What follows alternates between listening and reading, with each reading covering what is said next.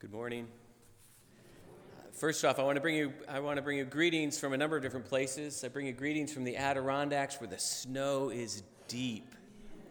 Just got back. If you if you have missed deep snow the last few years, come on up to the Adirondacks. It's absolutely lovely. Bring your snowshoes, skis, or whatever.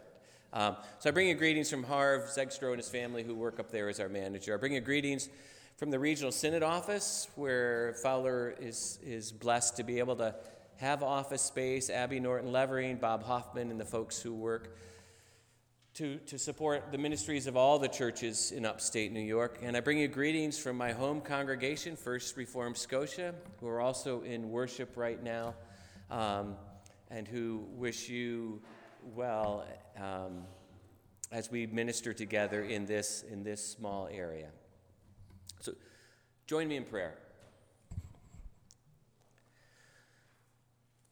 Lord God, even as we see the expanding clarity of light in the season where the sun rises earlier and earlier, we ask that you would lift the darkness from our eyes, that you would help us to be present in this place our head, our heart, our bodies, our souls, present to hear your words, old words written new words spoken, and the words that flow around in our heads that may become your word for us on this day.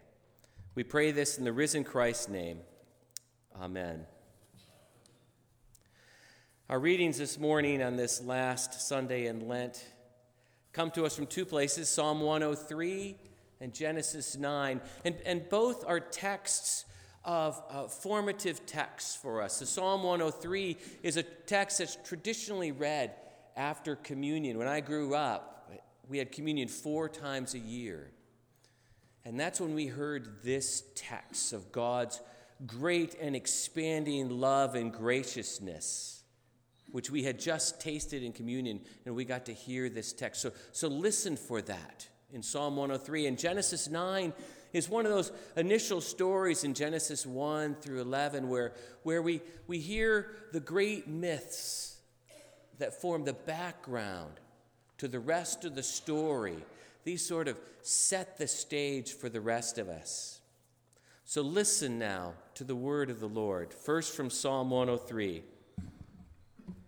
Bless the Lord, O my soul, and all that is within me. Bless God's holy name.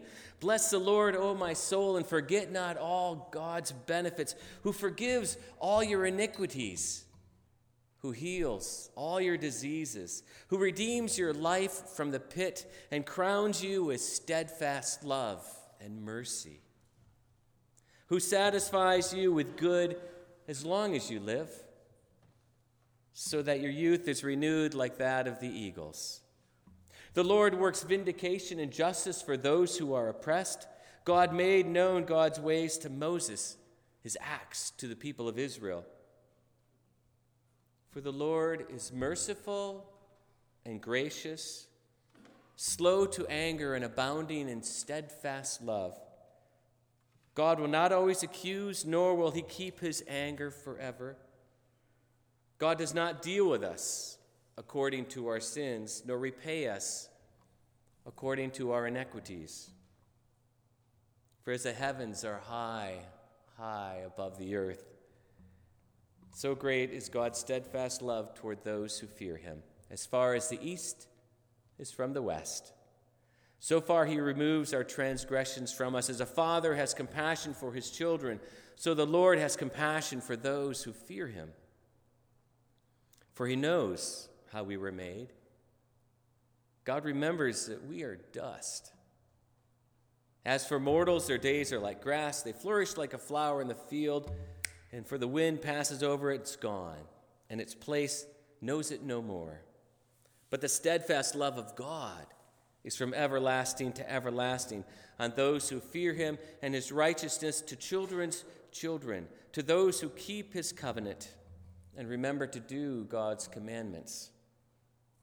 The Lord has established his thrones in the heavens, throne in the heavens, and his kingdom rules over all.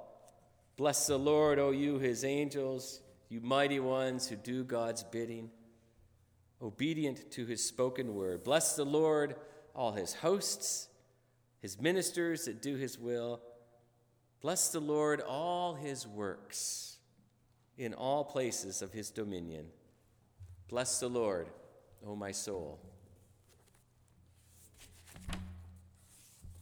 And from Genesis 9, we hear of some of those creatures over whom God exercises dominion. Hear this ending to the story of Noah. I will assume you know the first part about a boat and animals and lots and lots and lots and lots and lots of water. It ends this way. And God blessed Noah and his sons and said to them, Be fruitful and multiply and fill the earth. The fear and dread of you shall rest on every animal of the earth, and on every bird of the air, on everything that creeps on the ground, and all the flesh, and all the fish in the sea. Into your hand they are delivered. Every moving thing that lives shall be food for you, just as I gave you the green plants. I give you everything. Only you shall not eat its flesh with its life, that is, its blood. For your own lifeblood, I will surely re- require a reckoning. From every animal, I will require it, and from human beings, each one for the blood of another, I will require a reckoning for human life. Whoever sheds the blood of a human, by a human shall that person's blood be shed. For in his own image, God made humankind. And you be fruitful and multiply, abound on the earth, and multiply in it. Then God said to Noah and his sons with him, As for me, I'm establishing my covenant with you and your descendants after you, and with every living creature that is with you the birds, the domestic animals, and every animal of the earth with you, as many as came out of the ark. I establish my covenant with you that never again shall all flesh be cut off by the waters of a flood, and never again shall there be a flood to destroy the earth. God said, This is the sign of the covenant that I make between me and you and every living creature that is with you for all future generations. I've set my bow in the clouds, and it shall be a sign of the covenant between me and the earth. When I bring clouds over the earth and the bow is seen in the clouds, I will remember my covenant that is between me and you and every living creature of all flesh, and the waters shall never again become a flood to destroy all flesh. When the bow is in the clouds, I will see it and remember the everlasting covenant between God and every living creature of all flesh that is on the earth. God said to Noah, This is the sign of the covenant that I have established between me and all flesh that is on the earth. Here ends the reading of the word of the Lord. Thanks be to God.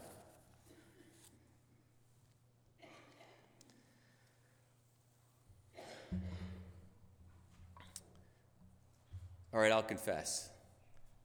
I hated it when they took the rainbow. I didn't really hate it. That's strong. But it really bugged me. It wasn't their symbol to take.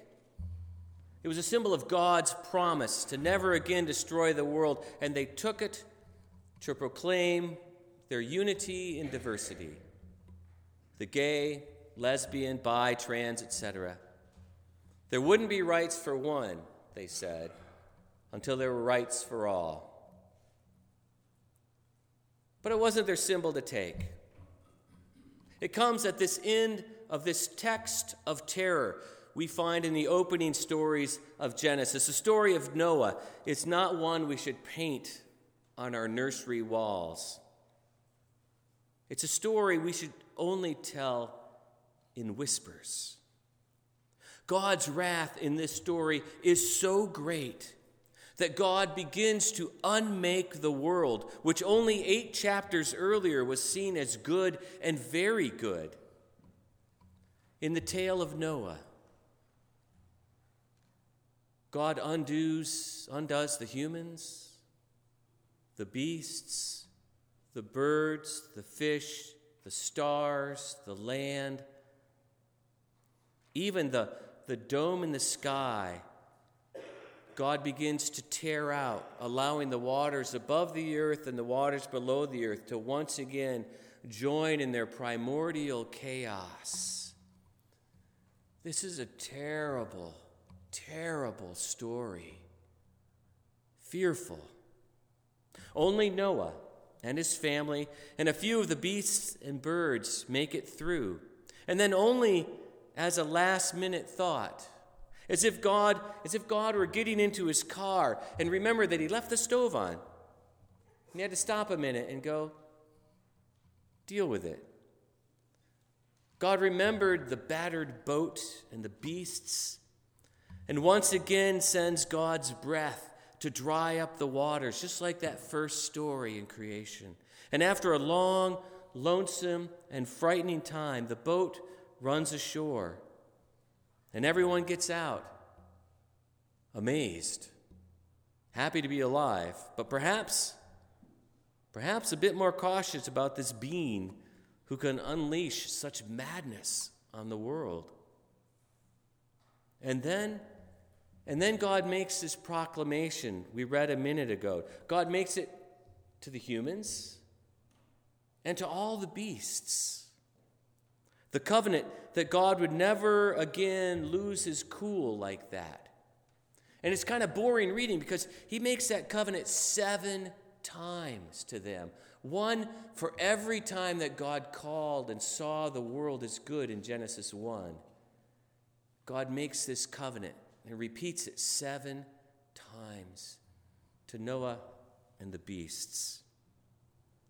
The bow is placed in the heavens as a reminder, as a reminder to God, not to Noah, to God, that should creation ever go south like that again, God would find another way to bring healing. And I'll tell you that I'm a Christian largely because of that story and that promise. The call to care for the earth and all the beings who are part of that covenant is integral to my understanding of the Jesus story and the God so loving the world part of it. So the rainbow is a pretty big deal to me. It's a reminder to God to care for this creation, and it's a reminder to us, those of us who humankind who are made in the image of God to also care for it. It was a reminder when I was young to not destroy it with atomic weapons as I duck, ducked be- under my third grade desk in the 1960s. Or a reminder to not destroy it with pollutants, as I remember, as some of you do, that ad in the with the Native American canoeing the polluted river and the tear in his eye that defined that defined the 1970s Earth Day movements. Or not destroy it with greed as we entered the 80s that so many of us lived through. Or to not destroy it with a continued disregard to global warming as that data grew louder and louder and louder to the present day. The rainbow is a reminder. And then they took it. No mention of earth care, nothing. Can, can they do that? Can they do that? And I've been honked off ever since, a grumpy old man walking around. How are we going to care for the planet? I kept thinking, if we keep getting distracted. Don't we realize that it's not God who's participating in the desecration of the world this time? It's us. Those of us created in God's image who are doing the destruction. It's like a perverse reading of the sins of the father being visited upon the children.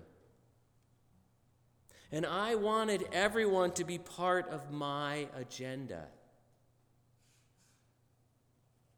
without realizing that not everyone was free to be part of my agenda. Many, many in my world in the 60s and 70s, 80s to now, many were left out of the covenant by the very church that became the recipient of the promises of that covenant.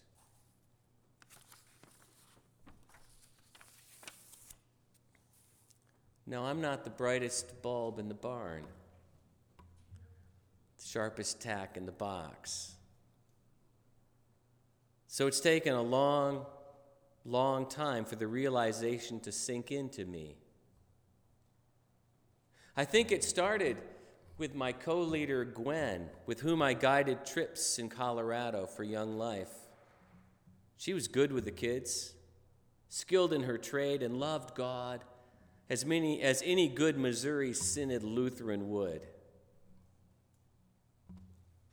But she was kicked off the ark by her church and family. She didn't choose to be lesbian, she just is. It continued with my friend Wales, who helped me lead a youth group. He was HIV positive, and this was in the late 80s. We were all pretty terrified of this new thing in the late 80s. But Wales was good with kids, and he loved Jesus, and he was, oh, so kind. And I could name the summer staff over all the years of working at Camp Fowler that I have had the honor to work alongside. Some of the best staff, good with kids who loved God and Jesus, are also gay or lesbian, bi or queer. And they are wrapped up in this rainbow flag, sticking up for each other, claiming that we all that we all, in our differences, we're all part of this covenant. And that's when I got over the rainbow. You know that moment? You know that moment in after a long night? It's been dark, but that moment, maybe you're in a lean to or a tent in my world. and you begin to see, and you begin to make things out, and it's hard at first. And things become more and more into focus. And there's that time, that moment you can never identify when black and white becomes color. You never know when that really happens, but it happens every day. That's when it happened to me. That maybe the rainbow really is theirs now. Maybe it has been all along. Maybe its meaning has returned. That it's not just a symbol of unity and diversity, it's bigger than that. It's a symbol of the covenant. The covenant that we hear in Psalm 103. These words that we read after communion, that we read after communion every time I had it, where we experience and taste God's grace. And what did we read? The Lord is merciful and gracious slow to anger and abounding in steadfast love. God will not always accuse, nor keep his anger forever. God doesn't deal with us according to our sins or repay us according to our iniquities. For his heavens are high, high above the earth. So great is God's steadfast love toward those who fear him. As far as the east is from the west, so far God removes our transgressions from us, for he knows how we were made. And God remembers that we are dust. God remembers. God remembers. And maybe the rainbow isn't, isn't just for our LGBTQ siblings. Maybe it's once again for God for God to remember to be merciful and gracious and slow to anger and abounding in steadfast love. Maybe when we see the rainbow, it's a reminder to us that we have all been saved through the water, fed by a God whose grace exceeds the distance between east and west. Maybe the rainbow is a reminder to us in this post Jesus world that no one of us is saved until we are all saved. Do you remember the end of that great poem in the book of Hebrews where we hear about all these people of faith? And it, it ends with, and not one of them received what God had promised because without you, they wouldn't be made complete.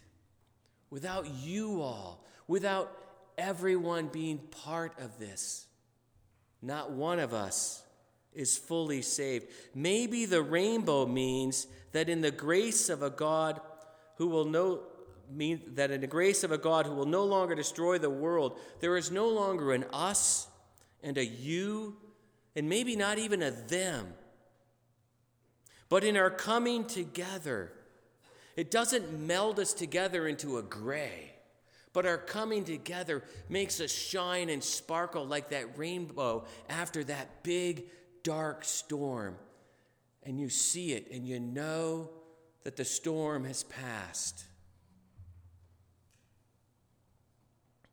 I once thought that the battle for inclusion of the LGBTQ peoples in the church, and, and for that matter in society, I once thought that it wasn't my fight, not my hill to die on. I once arrogantly told someone, for I was busy hugging trees. But I was wrong. If God's grace is for all creation, then I can't get to my creation, my mission of preaching creation care unless I'm also standing with those who have been traditionally cast out. The rainbow of the covenant only works if it's a rainbow of inclusion of gay and straight, of black and white, of the 1% and the 99%. Each of us with a unique voice in this song of praise to God and in responding to the cries of the neglected. So I've got to get over the rainbow and remember that I'm a recipient of unmerited grace, which I cannot control and I should not attempt to withhold from anyone or any creature. And we've got to get over the rainbow, and we've got to be appalled at the fact that right now, this is still the most segregated hour in America. And we have to actively work to stand alongside of our black and Hispanic neighbors and siblings and know that the rainbow is for everyone. And we've got to get over the rainbow, and we've got to be shocked to know that every one of us has come here fed this morning, while 80% of my friend's elementary classroom in Schenectady is on food assistance. And more and more backpacks are filled every weekend in Scotia for kids who, other, who otherwise would not be fed. The re- rainbow is a reminder of the covenant to all creation. The rainbow is there to remind God to never again destroy the world. The rainbow is there to remind me to live God's love and grace to all of creation and all of God's peoples. So I ask us all what will it take for each of us to get over the rainbow? Amen.